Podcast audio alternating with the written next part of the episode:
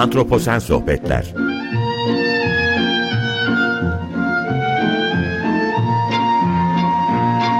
Hazırlayan ve sunan Utku Perktaş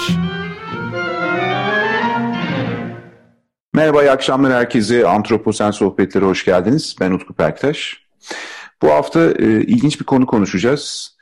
E, yaşamın ortaya çıkmasında önemli bir mekanizma olarak e, tanımladığım fotosentez üzerine e, konuşacağız bu hafta. E, önemli bir konuğum olacak. Uzun yıllardır bitki fizyolojisi çalışan bir akademisyen konuğum olacak. Birazdan kendisini yayına alacağım. Ama buna başlamadan önce yine kısa bir giriş yapmak istiyorum. Son yaptığım okumalar e, biyoçeşitlik krizi içerisindeyiz. İklim krizi devam ediyor. COP26 biteli yaklaşık 2-3 hafta oldu.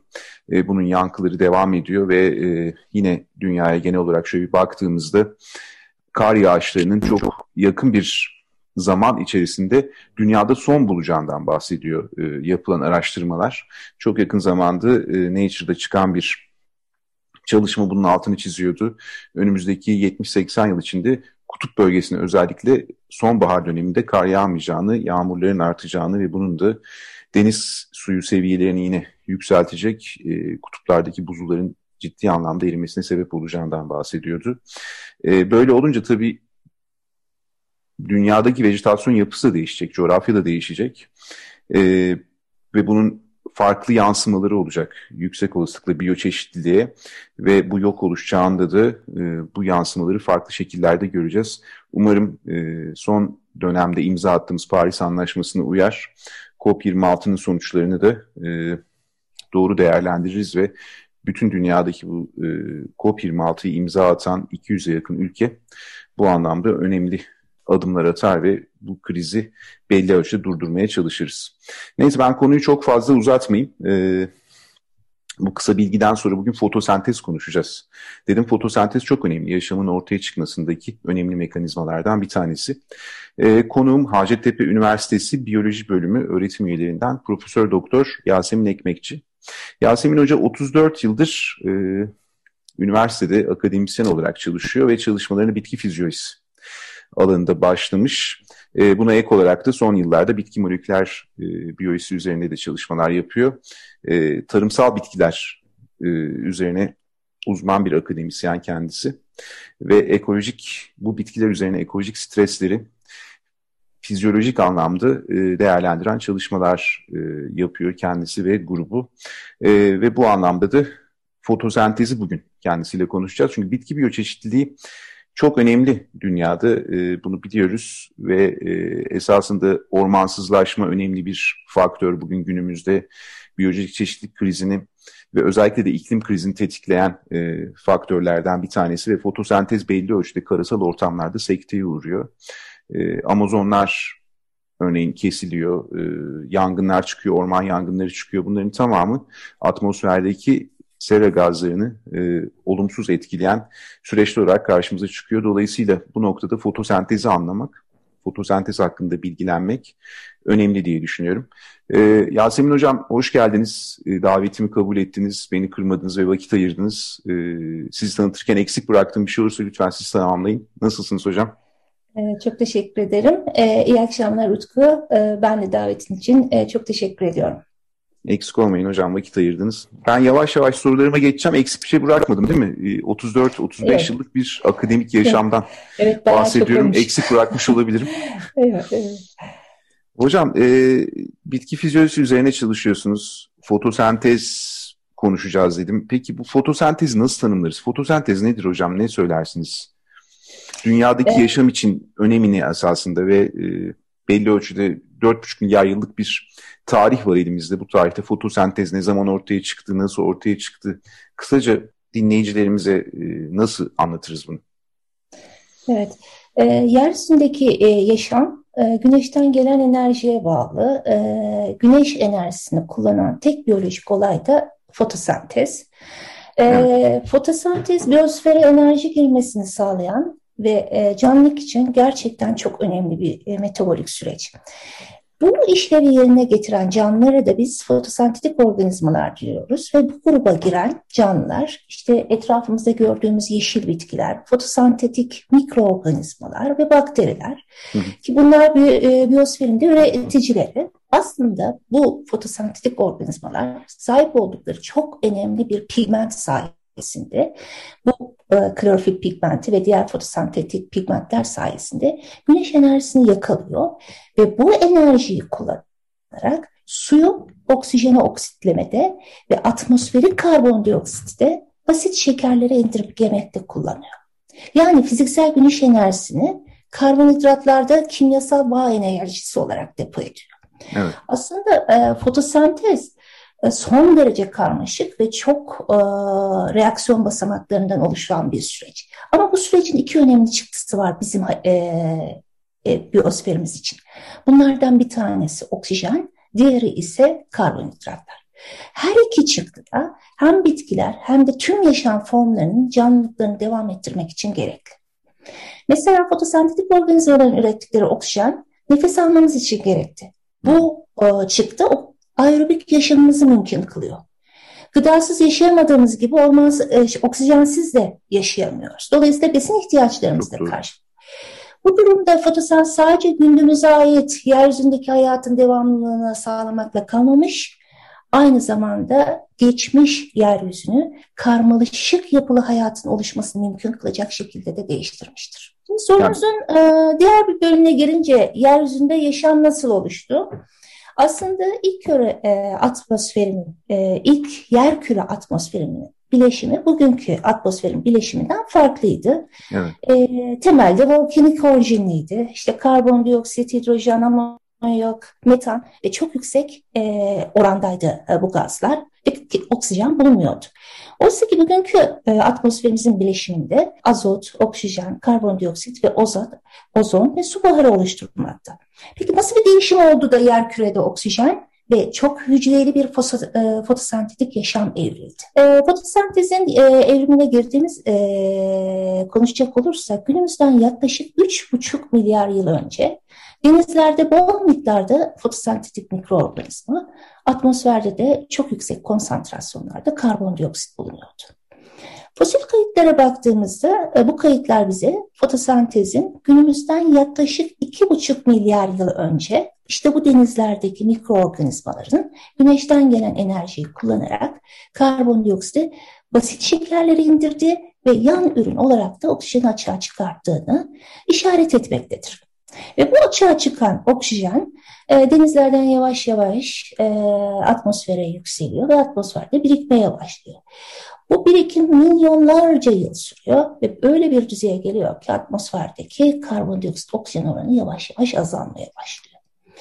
Atmosferde artan bu oksijen e, konsantrasyonunun e, oluşan oksijenlerin bir kısmı oksijen oluşturmak üzere birleşiyor ve ozon tabakası oluşuyor ve bu ozon tabakası yeryüzüne ulaşan, güneş ışığında bulunan ve e, şu andaki yeryüzündeki tüm canlılar için zararlı ışınlar olan UV'yi tutarak etkili bir koruma sağlıyor. Şimdi ilk fotosentetik e, canlılar bu işlevi denizin derinliklerinde yapıyorlar. Çünkü derinliklerine kadar UV ışınlarının e, süzülüp daha miktarı azalıyor. O yüzden daha derinliklerde yaşamışlar. Zamanla fotosentetik işlevlerde artışa bağlı olarak ve ozon tabakasıyla da bu ışınların tutulmasıyla daha yüzeye doğru çıkıp ve çoğalmaya başlamışlar. İşte bu e, çoğalma ama e, fotosentetik e, işlevin başlanmasından çok daha uzun yıllar sonra gerçekleşmiş. Yani günümüzden 600 milyon yıl önce yer kürede yeterli oksijen ve ozon birikmiş. Okyanusta da, larda da karmaşık yapılı çok hücreli organizmaların evet. sayısına artış olmuş. Hocam ve, çok çok e, şey çok güzel bir özet oldu esasında. Yani daha bitmedi. Pardon çok özür dilerim. Çok kısa bir şey daha söyleyeyim e, ve günümüzden 450 milyon yıl önce de karmaşık yapılı çok hücreli yaşam karalara geçerek karasal bitkiler ve belli bir süre sonra da hayvanlar evrilmeye başlamışlar.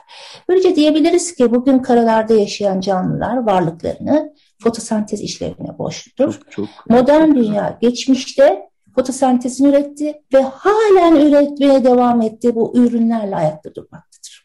Hocam harika.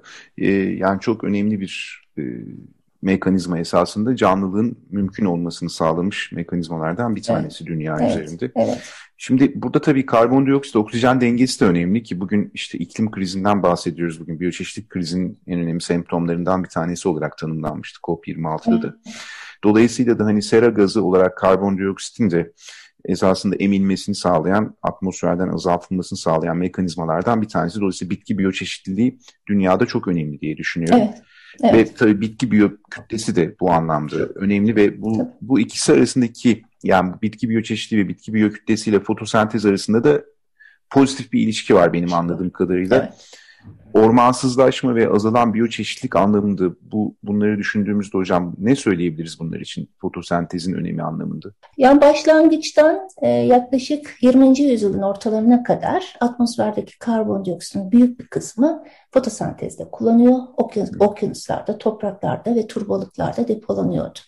E, fotosentez işlevi atmosferdeki karbondioksitin olumsuz etki yapacak konsantrasyonuna izin vermiyordu. Bir tampon görevi yapıyordu. Evet, atmosferdeki önemli. karbondioksit oranı dengeleyebilmekteydi.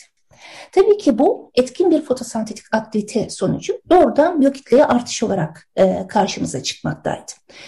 E, ancak e, son yıllarda sizin de söylediğiniz gibi günümüz koşulları işte hızlı nüfus artışı, sanayileşme, çarpık kentleşme, doğal kaynakların hızlı kullanımı, ormansızlaşma, meralerin ve çeşitli habitatların tahribi, fosil yakıtların aşırı kullanımı bu faaliyetlerle e, arttırabiliriz de sayısını. Bu doğal döngünün bozulmasına ve atmosferde yüksek karbondioksit konsantrasyonuna neden oluştu.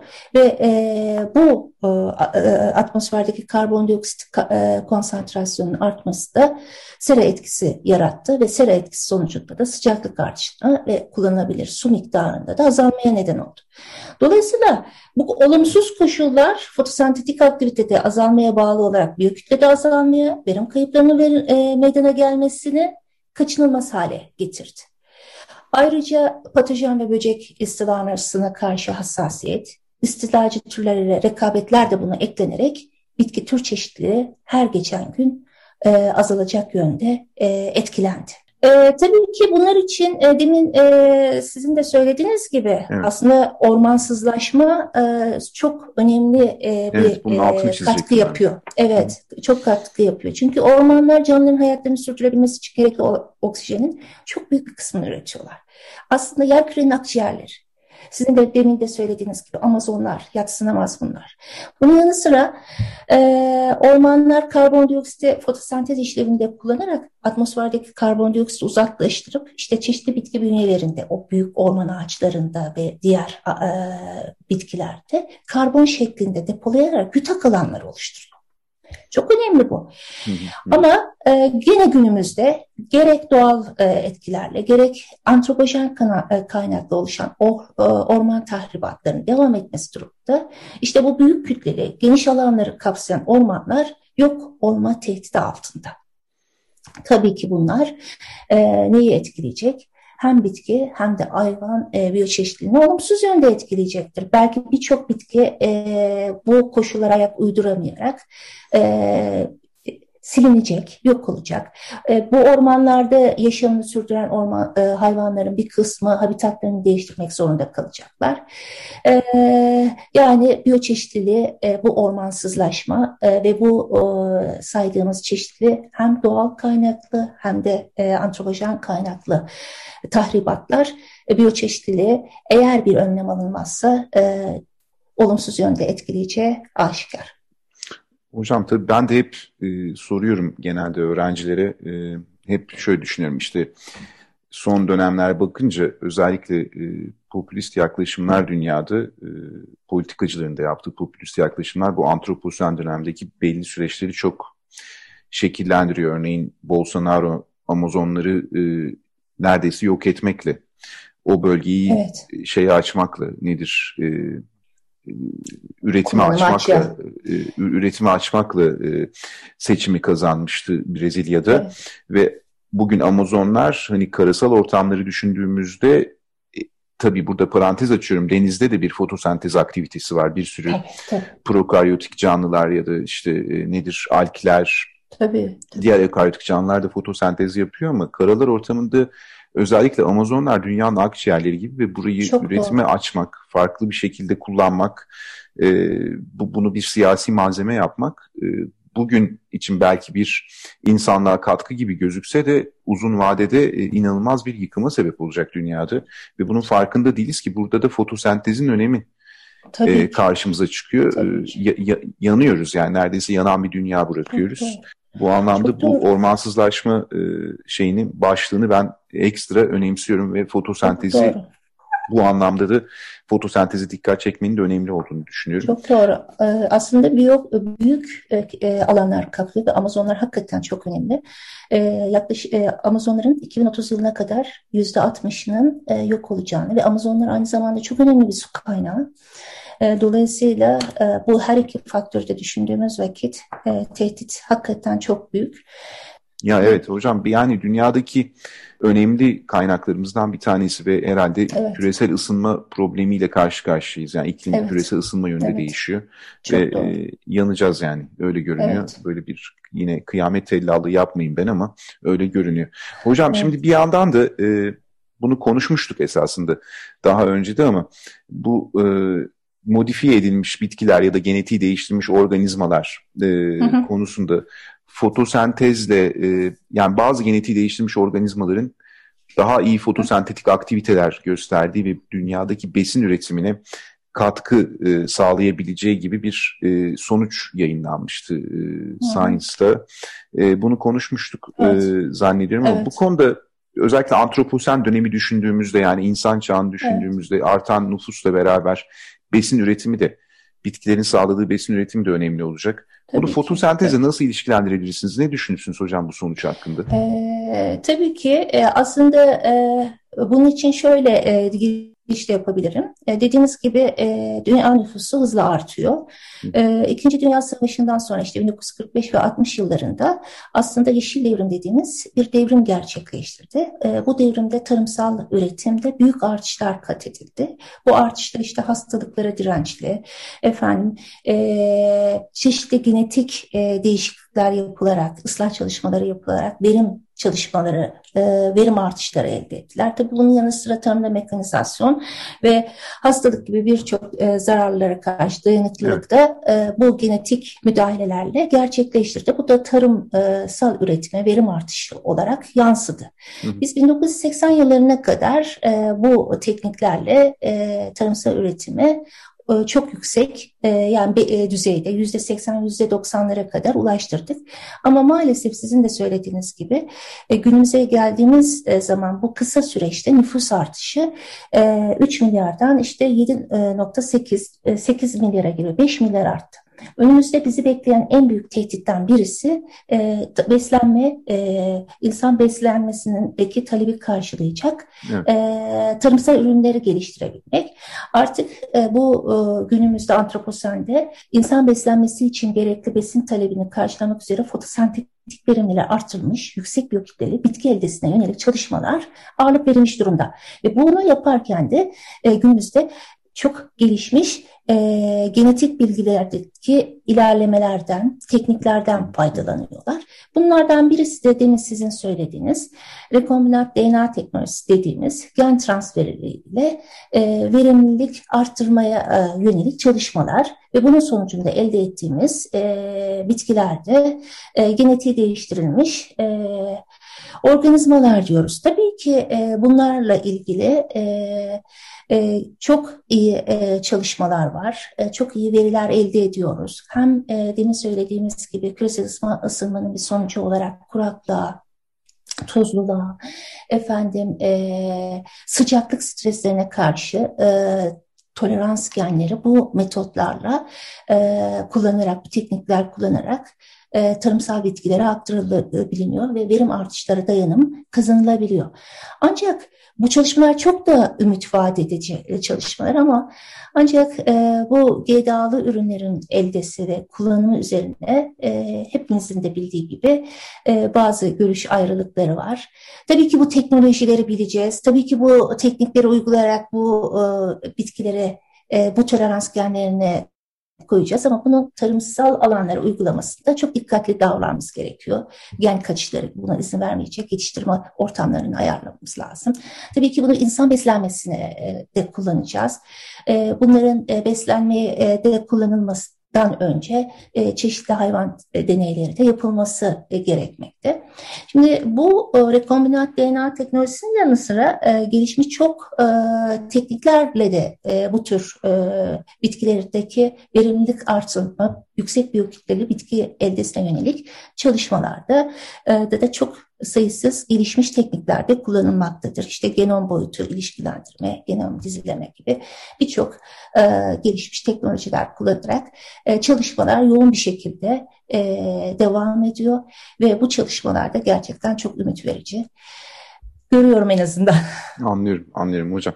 Çok teşekkür ederim. Şimdi hocam zaman öyle hızlı akıyor ki işte hep diyorum ben sohbet karşılıklı akıcı olunca farkına vermiyoruz. Yavaş yavaş sonuna geliyoruz programın. Ben son olarak size yaptığınız çalışmalar konusunda e, bir soru sormak istiyorum. Bu konuda yani sonuçta çok uzun yıllardır bitki fizyolojisi, dediğim gibi son zamanlarda bitki moleküler biyolojisi üzerine çalışıyorsunuz fotosentezle ilgili ya da e, bitki biyoçeşitliliği alakalı fizyoloji an, fizyolojik anlamda ne tür çalışmalar yapıyorsunuz? Biraz bilgi verebilir misiniz hocam son olarak?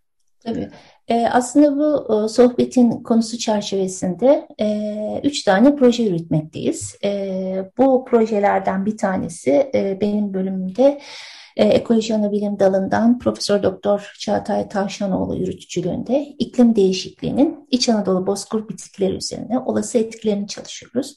Bu projede farklı üniversitelerden işte e, Emre Yaprak Hocam, e, benim bölümümden e, Nurhan Çiçek Hocam ve bizim laboratuvarımızda çalışan arkadaşlarla birlikte büyük bir ekiple bu çalışmayı yürütüyoruz. Çok güzel hocam. Burada hemen bir şey söylemek istiyorum. Çağatay ve Emre'yi de program ilk başında konuk olarak almıştım ben e, evet, programa. Evet. İsimleri geçti. Selam evet. gönderelim kendilerine. Evet selamlar. Ee, bu İç Anadolu Bozkırı'ndaki bitkiler gerçekten çok değerli. Ee, biz İç Anadolu bölgesinden e, farklı e, ekolojilere sahip altı farklı bölgeden toplanan bitkilere e, sıcaklık, kuraklık ve tuz koşullarını da ekstrem tuz koşullarına, ekstrem sıcaklık koşullarına, ekstrem kuraklıklar koşullarına dayanımlarını da e, fotosentetik performanslarına e, bakarak e, ölçüyoruz belli bir aşamadan sonra. Bunları bazı fizyolojik ve e, biyokimyasal analizlerle ortaya koymaya çalışıyoruz. Proje halen devam ediyor. E, elde edilen verilerle bozkır bitkilerinin bu ekstrem koşullara karşı dayanımlarına göre e, türlerin gelecekteki durumlarını ortaya koyacak proje çıktıları ve e, yine bu proje çıktıları geleceğe dair eylem planları, öngörüler, modellemelerin yapılması sayesinde e, bozkır bitkilerinin e, etkin bir koruma stratejisinin belirlenmesine e, yardımcı olacaktır. Gerçekten çok heyecan duyduğum e, bir proje bu. Üzerinde çalışıyoruz. TÜBİTAK tarafından destekleniyor. E, diğer çalışma arkadaşlarımla yaptığımız bir e, diğer iki projede de ekonomik öneme sahip tarımsal bitkilerden olan yağlı tonlu bitkilerinde çeşitli ekstrem su rejimlerine karşı dayanım durumlarını gene fotosentetik performanslarına göre sınıflandırıyoruz. Bu ekstrem su rejimleri dedim biri kuraklık mesela su taşkınları e, gene bu küresel ısınmanın bir sonucu olarak sıklıkla tecrübe ettiğimiz diğer bir stres faktörü. E, bu koşullara e, karşı e, bitkilerin dayanımlarını yani tolerans mekanizmalarını daha bilimsel işte daha bilimsel demeyeyim de daha e, mekanizmalarını ortaya koyacak çalışmalarla karakterize ediyoruz. Ee, bunlar ülkemizin ve dünyanın temel sorunları aslında. Ee, işte bu atmosferdeki artan karbondioksit konsantrasyonuna bağlı olarak oluşan küresel ısınma. Bunun sonucunda oluşan e, iklim değişikliği karşımıza e, kuraklık, tuzluluk, efendim su taşkınları olarak geliyor. Bunun yanı sıra tabii ki sıcaklık artışı biyotik stres faktörlerini de artırıyor. bunlar hem canlı yaşamı üzerinde hem de e, bitki gelişimi üzerinde e, maalesef e, olumsuz etkiler yapıyor. E, dolayısıyla e, bu e, yaptığımız projeden e, ortaya çıkacak çıktılar e, önemli olacaktır diye düşünüyorum. Çok teşekkürler hocam. Hocam süremizin sonuna geldik. Ee, çok akıcı bir sohbet oldu. Çok teşekkür ediyorum. Geldiniz, katıldınız, beni kırmadınız. Ee, önemli bir konuyu aslında dinleyicilerimize aktarmaya çalıştık. Ee, güzel olduğunu düşünüyorum. Ee, bu kısa zamanda daha iyisi olmazdı herhalde. Hocam eksik olmayın. Çok teşekkürler tekrardan. Ben programı burada ben kapatıyorum. Teşekkür ederim. Çok teşekkür İyi akşamlar ederim. diliyorum size ve dinleyicilerimize. Çok teşekkürler. Sağ olun İyi hocam. Akşamlar. İyi akşamlar diliyorum. Ben de dinleyicilerimize ve önümüzdeki hafta e, yine yeni bir konuyla, e, önümüzdeki programda yeni bir konuyla, yeni bir konukla Antroposen Sohbetler'de buluşmak üzere. Hoşçakalın. Antroposen Sohbetler